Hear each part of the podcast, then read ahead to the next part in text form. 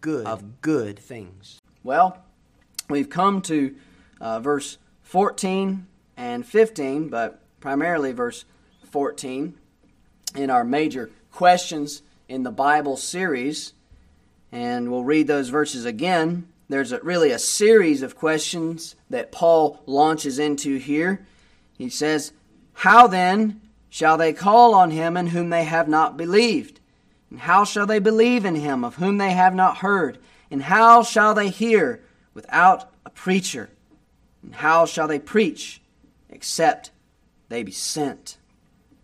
And so, we've come to our major question this evening, which is found in verse 14. And how shall they hear without a preacher? How shall they hear without a preacher? Just by way of introduction, someone uh, asked me how I determine each week uh, the major question. How do I decide what we'll consider? Obviously, we're not considering every major question.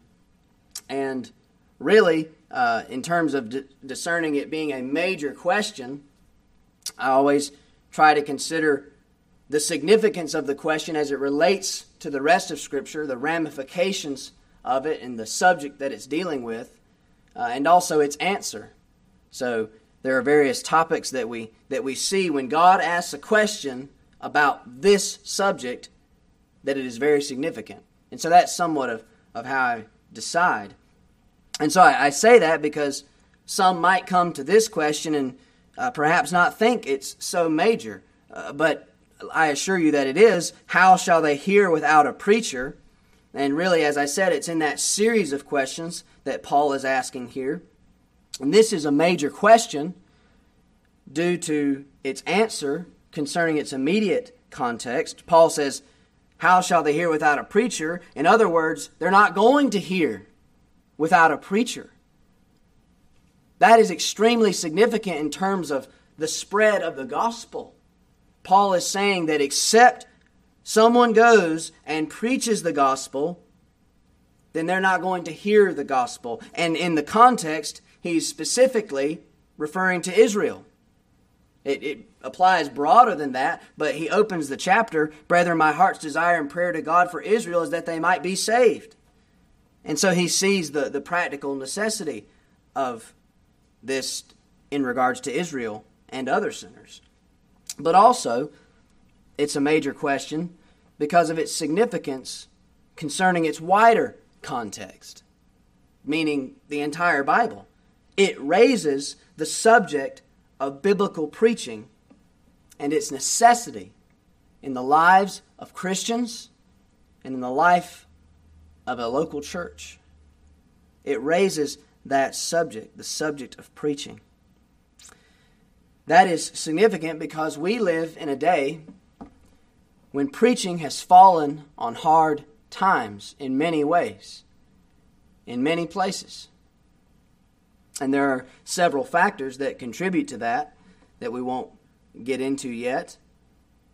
But I just, by way of introduction, wanted to point this out because preaching has fallen on hard times in many places, but I thank God for His grace that it has not fallen on hard times in this church and in this denomination.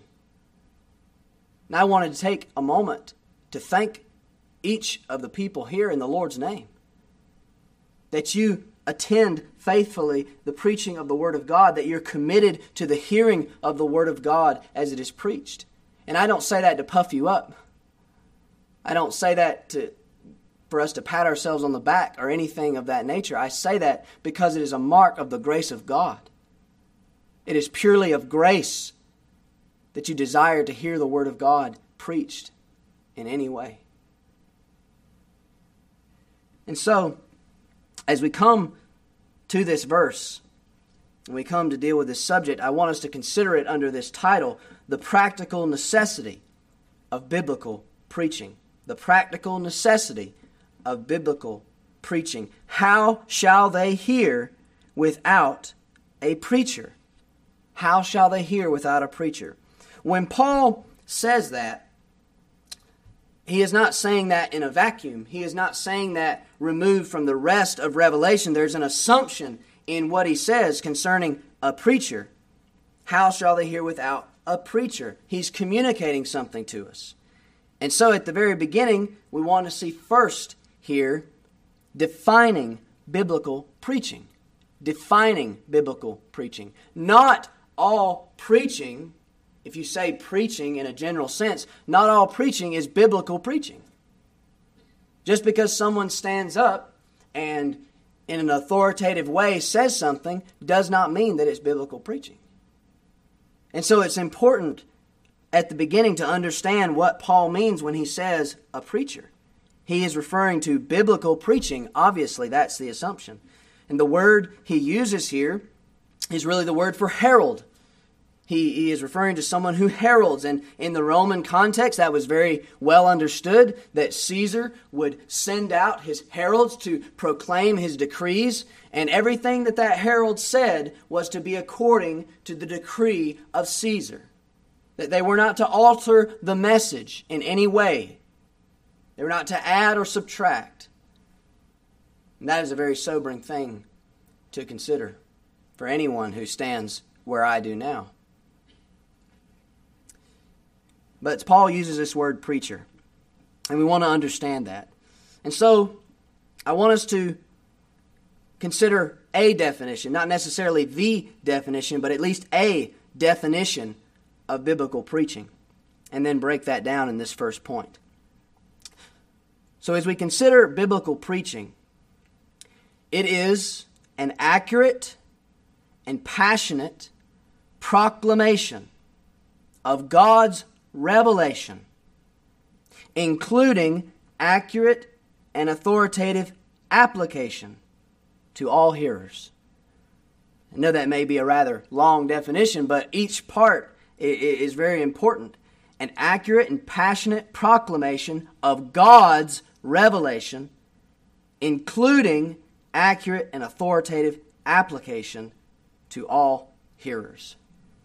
the reason I think it's important for us to consider that is because if we were to limit our understanding of the word that Paul uses just to the Roman context, I believe that'd be too narrow. Paul is Jewish in his descent. He is thoroughly saturated in the Old Testament. He, he has this entire background that he pulls from in his writings that the Holy Spirit uses uh, as he writes sacred scripture. And so we want to see both some things from the Old and the New Testament regarding uh, this definition as we go through it. And so, as we think about defining biblical preaching, the first thing, it is a proclamation of God's revelation. It is a proclamation of God's revelation. Verse 14 How shall they hear without a preacher? In other words, it should always, in, in the context of the scriptures, it should always be based on God's word. Any any preaching that is biblical is going to be based on God's word. And we might think that is that is basic, but it's not so understood in these days in all parts of the professing church. And yet this is clear that it is always to be based on God's word. Paul's charge to Timothy in 2 Timothy 4 verse 1 he says, "I charge thee Therefore, before God and the Lord Jesus Christ, who shall judge the quick and the dead at his appearing in his kingdom, preach the word. Be instant, in season, out of season. Reprove, rebuke, exhort with all long suffering and doctrine. Paul says, preach the word. And it's even more significant when you think of the context in which he says that, for the time will come when they will not endure sound doctrine. But he tells Timothy, Timothy, always preach the word.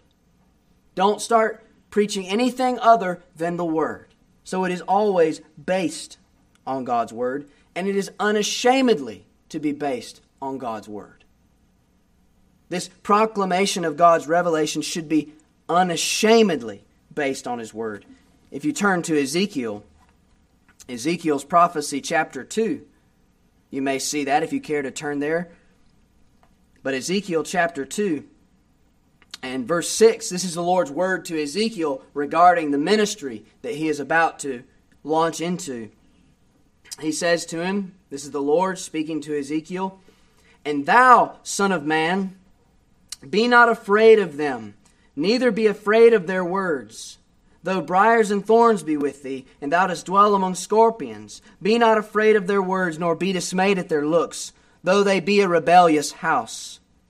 And thou shalt speak my words unto them, whether they will hear or whether they will forbear, for they are most rebellious. But thou, Son of Man, hear what I say unto thee.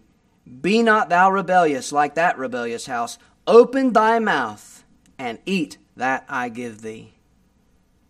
And when I looked, behold, an hand was sent unto me, and lo, a roll of a book was therein. And he spread it before me and it was written within and without, and there was written therein lamentations and mourning and woe. And so Ezekiel's being told to go and proclaim a word to this rebellious house of Israel. And the Lord tells him to not be afraid. He tells him to go and unashamedly declare that which I've revealed to you. Speak my words. Open thy mouth and eat that I give thee. And so it is an unashamed proclamation. So it should be based on God's word, but also it should be accurate. It should be accurate. Following on from our definition. Now that again seems to go without saying, but it's not it's not always understood what what that requires and what that means. You see this in Nehemiah very clearly brought out as you think about biblical preaching and no doubt Paul when he would have uh, written about preaching would have this passage in his mind in Nehemiah uh, chapter 8. We read that classic text regarding uh, preaching from the ministry of Nehemiah and Ezra in the day when they read the book of the law before the people. We read in verse 8 of Nehemiah 8 So they read in the book in the law of God distinctly and gave the sense and caused them to understand the reading.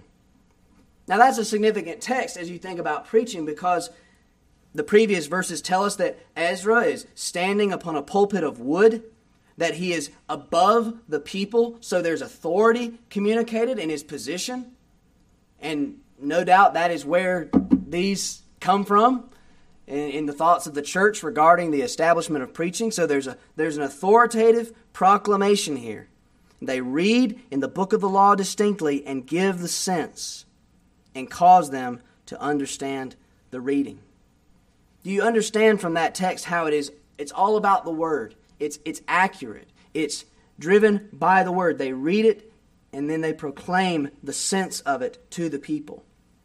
And so as you think about it being accurate, and some of this this is very important for you to remember as you as you hear preaching because some of you probably know these things, but it's important to remember in terms of your filter when you hear preaching and how to keep people accountable. And I'm saying all this to you so you can keep me accountable as I minister to you week by week. But it should be accurate grammatically.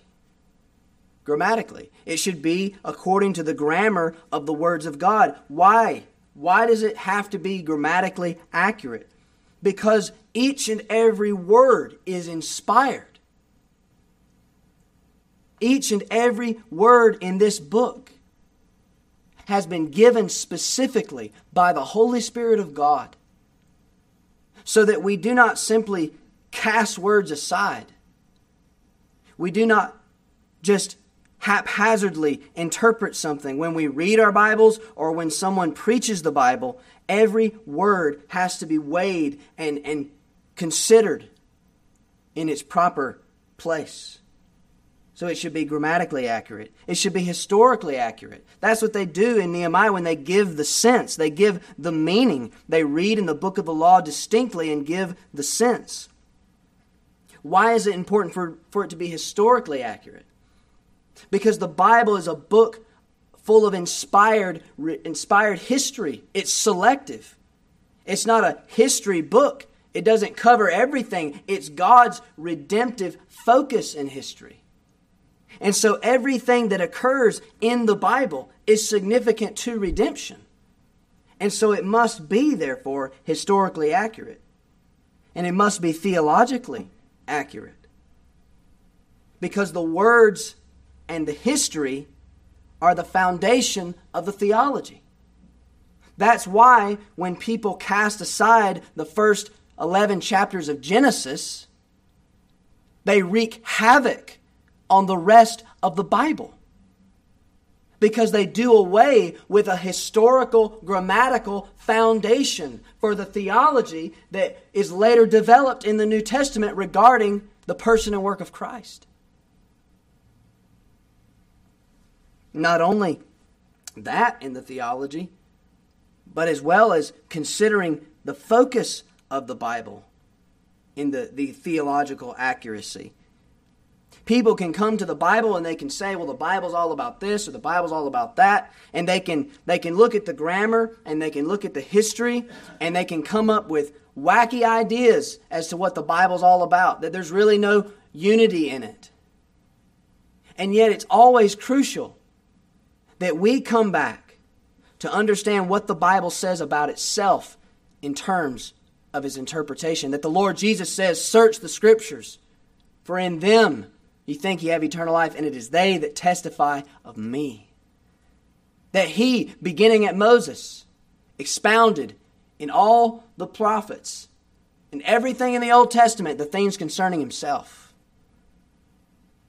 And so the Bible when we always when we think about its theology in every passage we always have to come back to the fact that the bible is god focused and christ centered it's focused on god and what he's doing through christ and that should always be present in this proclamation of god's revelation and so with that as our understanding of it inasmuch as much as it is accurate inasmuch as much as it is accurate, the preaching of the Word of God is the Word of God. That's very, I say that very carefully so that you understand what I mean. Inasmuch as it is accurate, the preaching of the Word of God is the Word of God. And that is the historic Reformed understanding of preaching. That, that statement, the preaching of the Word of God is the Word of God, comes from the second Helvetic Confession written by Heinrich Bullinger. And he hones in on that. That inasmuch as much as it is the accurate proclamation of the Word, as the grammar and the history and the, the theology are in accordance with what God has revealed, it is authoritative. It is God's Word. And so, as well as based on God's word and accurate, it should be passionate. It is a passionate proclamation. Now, I'll go ahead and tell you this is convicting to me. Because by passionate, I mean personally felt. That the preaching of God's word, the preaching of the truth, it is not just the communication of, of truth, but it is truth that has taken hold of the heart and soul of the person who's proclaiming it. And I would therefore ask you to pray for me every week that whatever I am studying, whatever the Lord is, is leading us to study in this church, will take hold of my heart every week. That I would never, that I would never proclaim to you dry truth, as it were, that hasn't been felt in my own soul. That should be passionate, a passionate proclamation. And lastly, about this definition, it includes application of God's revelation. So, that first part, it's a proclamation of God's revelation that includes application of God's revelation. And you see that in the examples we have in Scripture of the preaching of the Word of God all throughout the book of Acts. You see this in the life of our Lord Jesus. You see that it should be accurate application as well. It is not just an application, it's application that's based on the truth that's being brought before you. You see that in the Lord Jesus' life and ministry in Mark chapter 1, verse 15, he says, The kingdom of God is at hand. Repent ye and believe the gospel. And so his application is based on what's explicitly been revealed. He, he says in that text, Repent ye, for the kingdom of God is at hand. And so, because the kingdom of God is at hand, the proper application is repent. You think about how this is so misunderstood today in terms of application. He could have just said, and some would have us to think that you just you just say the truth, that you don't apply the truth. And yet, the Lord Jesus could have said, "The kingdom of God is at hand." And just left it there. And left the, the people he was preaching to to conclude to make their own conclusion about it. But he doesn't leave it there. And so the preaching of God's truth always comes with application of his truth. And so it should be explicit in the text, like it is in Mark 1:15. Anytime if you were preaching that, you would make that application. But it's also logically and biblically deduced from the text. And that's how it is accurate. That as Paul in Colossians chapter 3 he does this with the commandments. He tells the Colossian people in verse 5 Mortify therefore your members which are upon the earth fornication, uncleanness, inordinate affection, evil concupiscence, and covetousness, which is idolatry. Now, Paul makes a deduction there about covetousness. He, he concludes that covetousness is equal to idolatry based on, on what it means to, to covet that, that you're desiring something, and he says, by desiring that thing in a covetous way, you're committing idolatry. And then he makes the application that they are to mortify that and flee from that. And so can be logically and biblically deduced. Not only logically, because we know that, that men's minds can drag them astray from the truth. So anytime we make a deduction of application from, from the truth. It has to be grounded in what the rest of the Bible says. And so it should be accurate application. And because it is accurate, it is authoritative application. Inasmuch as it is accurately based on the Word of God, it is authoritative. So that when there's an application made in the preaching of the Word of God that is based upon the Word of God. It is not a take it or leave it application. It is not something that, that can just be left there. It has to be taken on board as God's revealed will, inasmuch as it is accurate. And so, it is a proclamation of God's revelation, and it includes application of God's revelation. That is the definition. That is a definition to work from as we go through the rest of Romans chapter 10 in verses 14 and 15. How shall they hear without a preacher? And so that's the definition of biblical preaching. But secondly, consider with me, as we think about preaching here being a necessity, a practical necessity, in the life of the local church, in the life of Christians, consider with me, secondly, personally prioritizing biblical preaching. Personally prioritizing biblical preaching. Paul says, How shall they hear without a preacher? He's saying that this is necessary to at least evangelism in his context, and then what we'll see in Ephesians 4 in the life of the church. So, note with me first here the reasons for this priority. The reasons for this priority. Why does biblical preaching need to be a priority in the life of every Christian and in the life of every local church? Well, because, firstly, it is the primary means for spreading of the gospel. It is the primary means for the spreading of the gospel. Not the only means, but the primary means. And that's the whole point of what Paul's saying. How shall they hear without a preacher? They're not going to hear without a preacher. Paul is saying that these, these people, for he, this is all following from verses 13 and that, that preceding it, for whosoever shall call upon the name of the Lord shall be saved.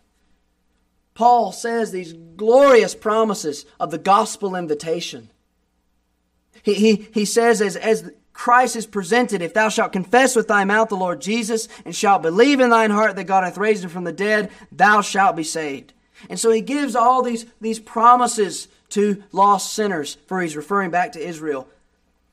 But then he, he notes the, the necessity that they're not going to hear these promises. They're not going to hear the gospel message without a preacher. We think about there is personal evangelism, and, and we each share the gospel in our local areas, and you see that in Acts too, that they went gossiping the gospel, and it's right on the back of, of Philip going and preaching the gospel to the Samaritans. And the, the two words there are different. The one being the gossiping of the gospel and conversation, the one being the heralding of the gospel. And so there are both aspects, and yet Paul hones in on it here as the primary means for sharing the gospel and therefore converting the lost. But also, it is the primary means for growth in the gospel. Not only for spreading the gospel, but for growth in the gospel. You see this in several of Paul's writings, but in Romans chapter 1 at the very beginning. He's writing to believers, and you've no doubt heard this before, but it is significant. So as much as in me is, Romans 1:15, I am ready to preach the gospel to you that are at Rome also. Now what does that tell us? But that the gospel is for the people of God. It's not this message that gets left at the beginning of the Christian life, but it's a message that flows all the way through the Christian life. And Paul is saying at the beginning, he, he's a preacher and he's ready to preach the gospel to those who know the Lord. And yet he's also saying here that the people who are lost and don't know the Lord, they need to hear the message as well. And how shall they hear without a preacher? And this is what he hones in on as well in Ephesians 4, which we'll get to in due time in our studies in Ephesians. But he says in Ephesians 4:11, referring to the Lord, he says, and he gave some apostles and some prophets and some evangelists and some pastors and teachers for what? For the perfecting of the saints, for the work of the ministry, for the edifying of the body of Christ till we all come in the unity of the faith and of the knowledge of the Son of God unto a perfect man, unto the measure of the stature of the fullness of Christ. He is saying that, that this work of preaching is the primary means for growth in the gospel. Not the only, but the primary. And that's what he's honing in on when he says those statements in Ephesians and at the beginning of Romans. And so, it, as it is those things, those are reasons for its priority. And as we see in light of those things, the third reason for this priority is that it is a God ordained priority in the Christian life, in the evangeliz- evangelization of sinners. That as it is revealed in the Word of God to be so, it is God ordained it is His delight that He has so chosen preaching to be these primary means. And that is why anytime there is a lack of biblical preaching, is it, a, it is a mark of God's chastening of His church.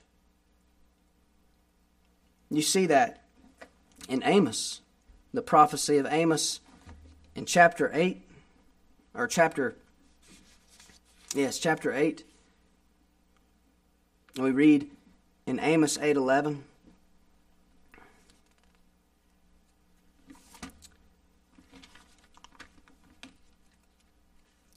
Amos 8 chapter 11. Uh, Amos 8 verse 11. He says, Behold, the days come, saith the Lord God, that I will send a famine in the land, not a famine of bread, nor a thirst for water, but of hearing the words of the Lord. Not a famine of bread nor a thirst for water, but of hearing the words of the Lord.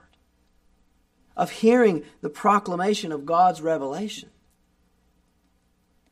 And that was a mark of chastening for the people of God at that time.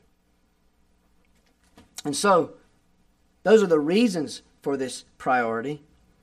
But I want us to consider now some difficulties related to this priority. Some difficulties related to this priority.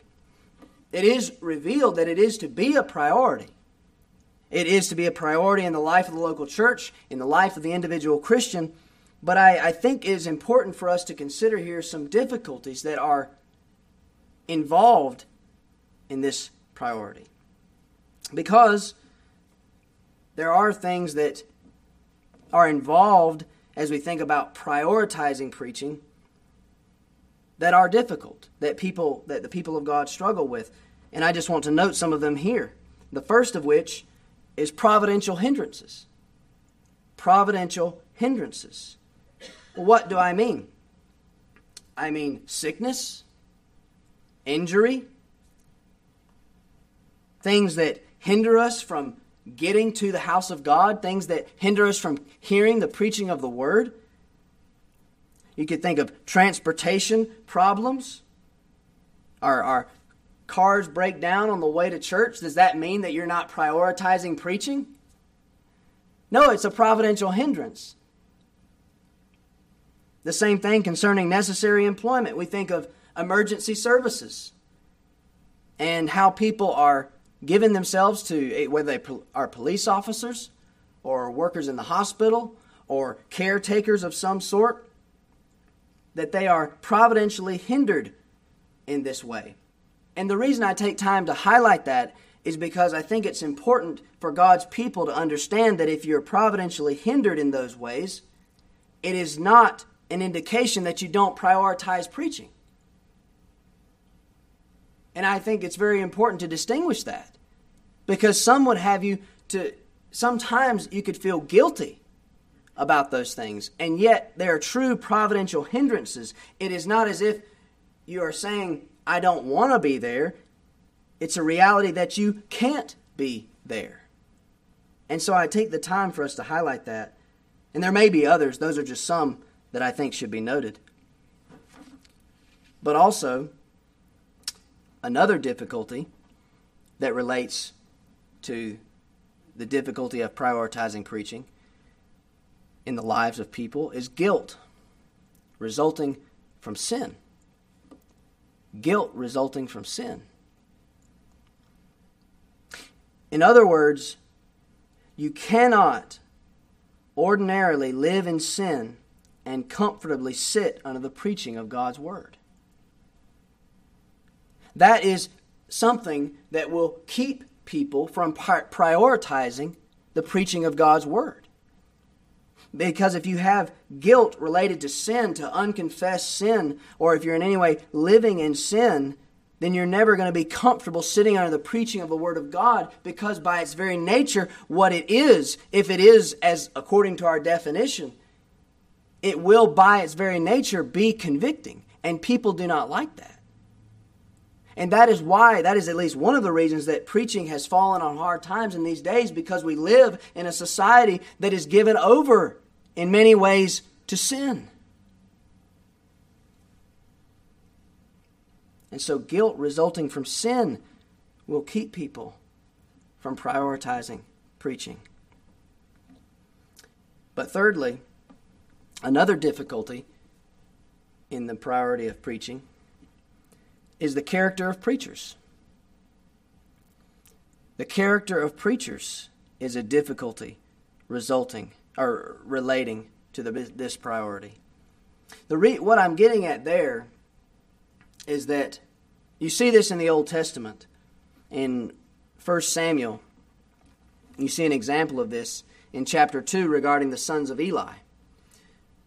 We're told in, in verse 12 Now the sons of Eli were sons of Belial. They knew not the Lord. That's very important. They knew not the Lord.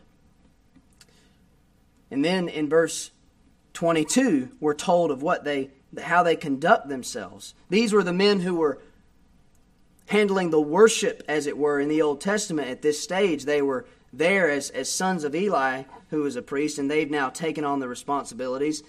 And it says, verse 22 Now Eli was very old, and heard all that his sons did unto all Israel, and how they lay with women that assembled at the door of the tabernacle of the congregation. Now, that's significant because of what we'll read in a moment in verse 17. But these men, because of their character, at the very least because of their character, were causing people in that day to abhor the worship of God. They were causing people to abhor the means that God had ordained.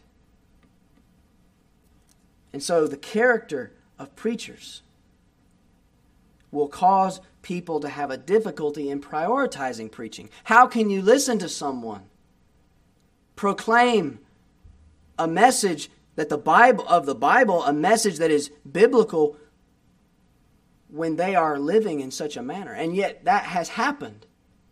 And you can think of tons of examples. I don't have to point them out to you where you have seen that happen in the moral failure of men and how it damages people's view of preaching. You think of, you have this in the Old Testament, but you also have it in the New Testament.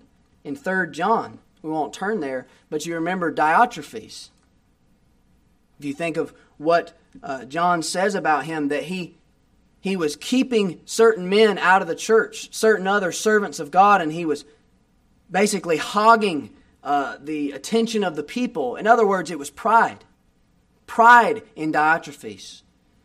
And it was a moral failure in his character, and that would have caused people to struggle in that church to prioritize preaching. And this is why, no doubt, why character qualities are so crucial and why Paul takes time in 1 Timothy 3 and Titus 1 to go over the character qualities of deacons and elders.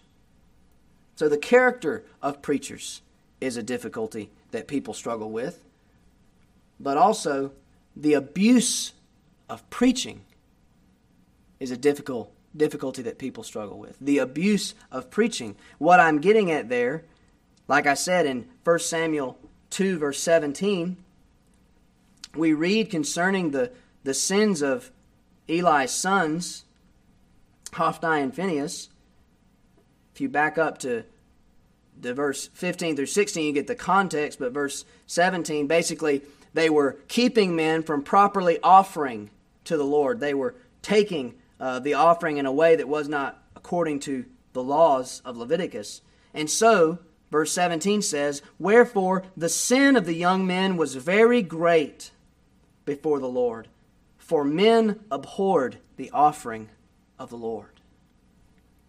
And you think of the significance of that statement. For men abhorred the offering of the Lord.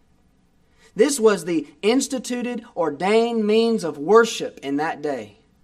This was what God had ordained for the people. It was a picture prophecy of Christ. It was the offering of the sacrifice that was meant to picture the gospel, a proclamation of the gospel, if you would. And these men mar it because of the manner in which they do it. They mar it, they abuse it, and they cause men, therefore, to abhor the offering of the Lord. It was misconduct of the worship. Now, I think this is very enlightening and insightful for us to consider in our own day. Because when we think about that, we can see in a, in a sense how it was understandable. It was understandable that people would be upset with that, that people would, would not be okay with that. And of course, there are very uh, important context details to that. They were limited to that place. Today, people can go to different churches and all of that. But at least in the principle that we see there, it was understandable, but we have to understand also that it was not excusable at the same time. It's a, there's a fine line. It's understandable that they would have a difficulty worshiping in that manner with those men. doing what they were doing, and yet it's not excusable to abhor the means that God had ordained. And you can see this today. There are so there are specific examples that we could get into, but I'm not going to. But you can think of your own. No doubt you have you have seen this. You have seen people who abuse the preaching of God's word and they do damage to the church of Christ. They do damage to God's people and they do damage to how the world views preaching because of what they see in the character of men and how they abuse the office. And so the abuse of preaching. But also, fifthly, here, the abandonment of preaching is another difficulty that people would face today with prioritizing preaching. The abandonment of preaching. And what I mean is that many individuals, many people who at least profess to know the Lord, and, and many who probably do, many individuals fail to prioritize preaching because many churches have abandoned the priority of preaching. Many places have caused the preaching of the Word of God to take a back seat to the worship service and rather have promoted other aspects, whether it's music or some other thing that they do in the worship of God, that takes the promotion. So that there's 40 minutes of singing and maybe 10 minutes or 20 minutes of preaching. And that's what people, if, if that's you know how the Lord saved them and, and they, they end up there, when they come out of that and they go somewhere like here where the preacher's rather long-winded at times,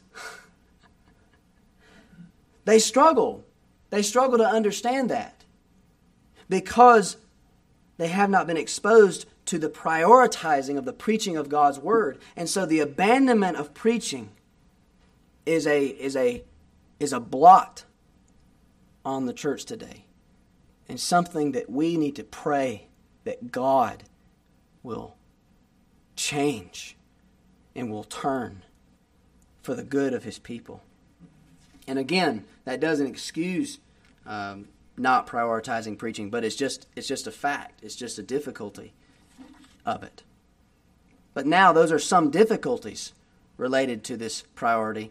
Now I want us to consider some practical ways to embrace this priority. Some practical ways to embrace this priority. As you think about the preaching of God's word and you think about how you prioritize it on an individual level. How do you do that? How do you do that? Many of you do this already, and I am thankful for that. But we'll at least list here some things that are practical ways to embrace it. The first of which is to prioritize your study of God's Word. That's a way that you embrace the priority of preaching. Your study of God's Word. To renew your mind, to feed your soul, and at the same time, as it benefits you as an individual, it makes you a better hearer of the Word of God. More familiarity with the Scriptures, more knowledge of the Scriptures makes you a better hearer of the Word of God. This is something that Paul brings out when he writes to the Corinthians. He says in 1 Corinthians chapter 3, Verse 1 And I, brethren, could not speak unto you as unto spiritual, but as unto carnal, even as unto babes in Christ. I have fed you with milk and not with meat, for hitherto ye were not able to bear it, neither yet now are ye able. And so he's saying that there was a, there was a lack of capacity in these believers for him to, to feed them with meat. He had to feed them with milk. And so we can learn from that that there's a growth in the Christian life in our capacity to hear, to be better hearers of the Word of God. But secondly, prioritize your praying for the preaching of God's Word.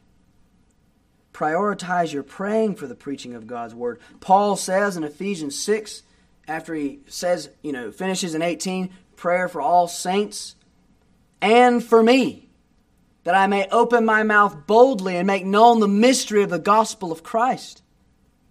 That was his prayer. And so, as you prioritize praying for the preaching of God's word, you pray for yourself and you pray for the preacher. As I said, I know I'm, I'm preaching to the choir, as it were. Many of you, I'm thankful, do this.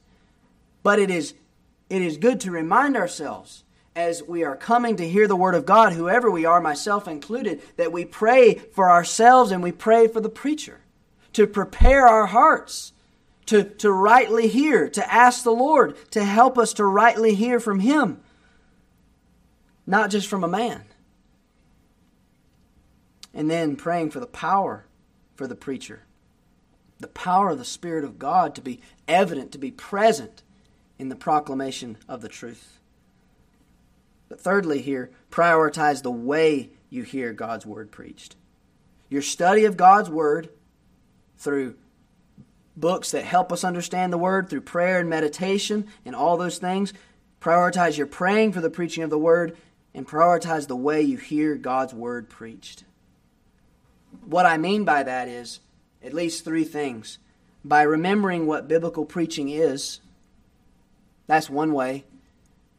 That as we come to hear God's word preached, we remember what biblical preaching is namely, that it is the preaching, that the preaching of the Word of God is the Word of God. Paul says to the Thessalonians these words very instructive. He says in 1 Thessalonians 2:13, "For this cause also thank we God without ceasing, because when ye received the word of God which ye heard of us, Ye received it not as the word of men, but as it is in truth the word of God, which effectually worketh in you, also in you that believe.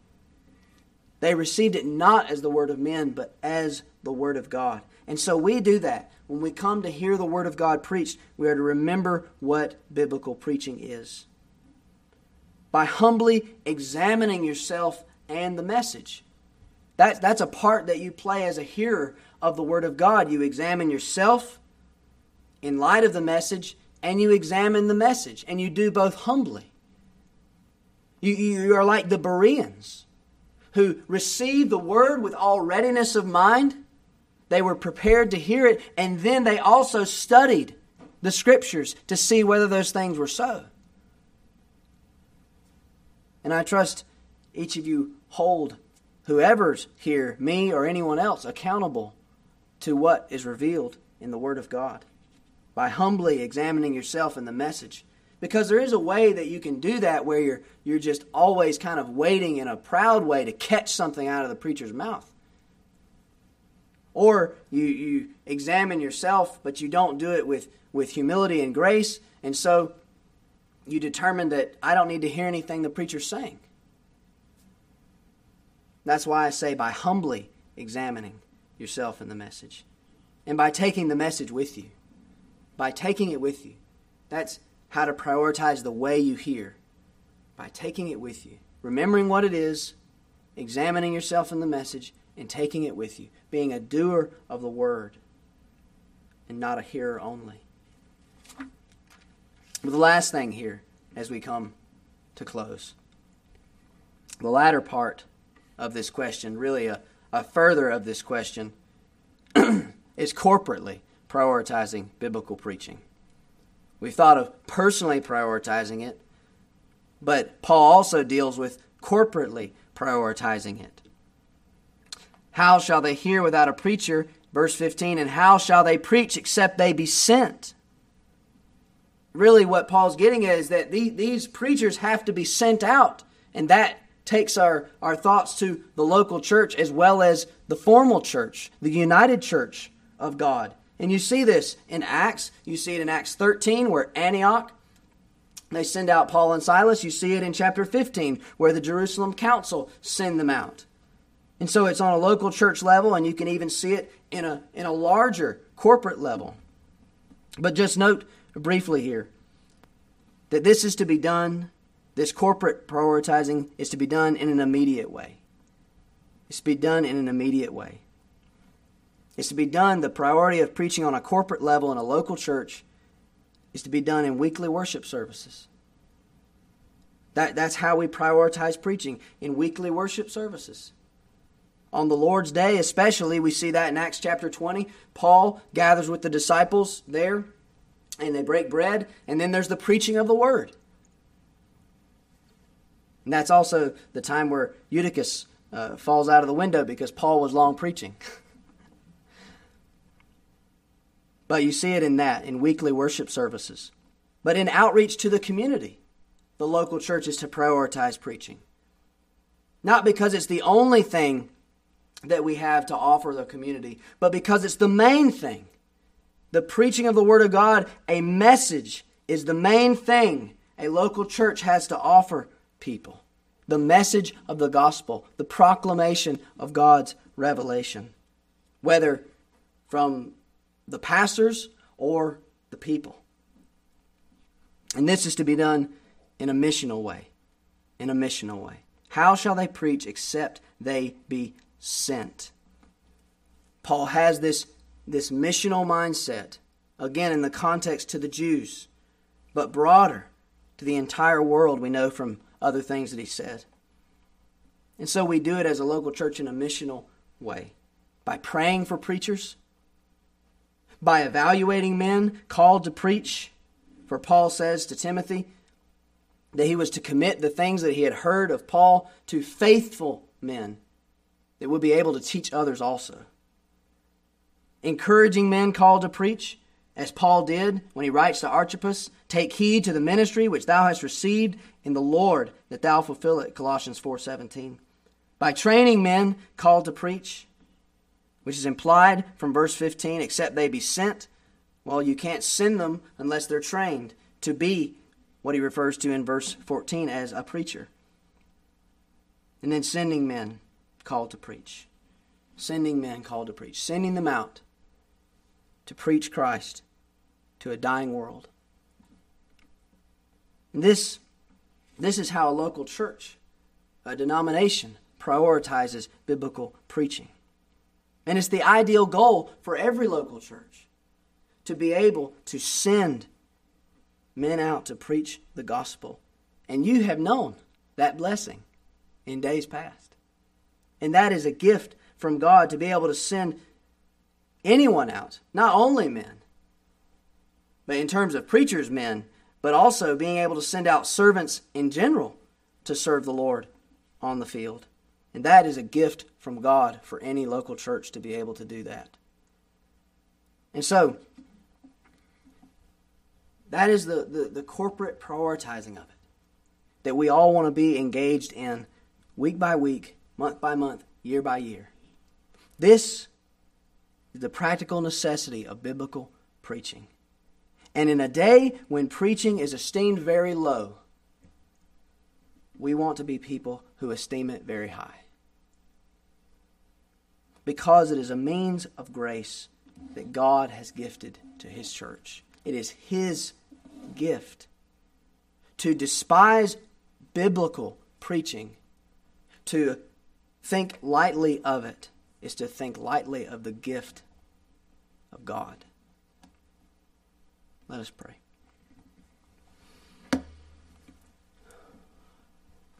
Our Father in heaven,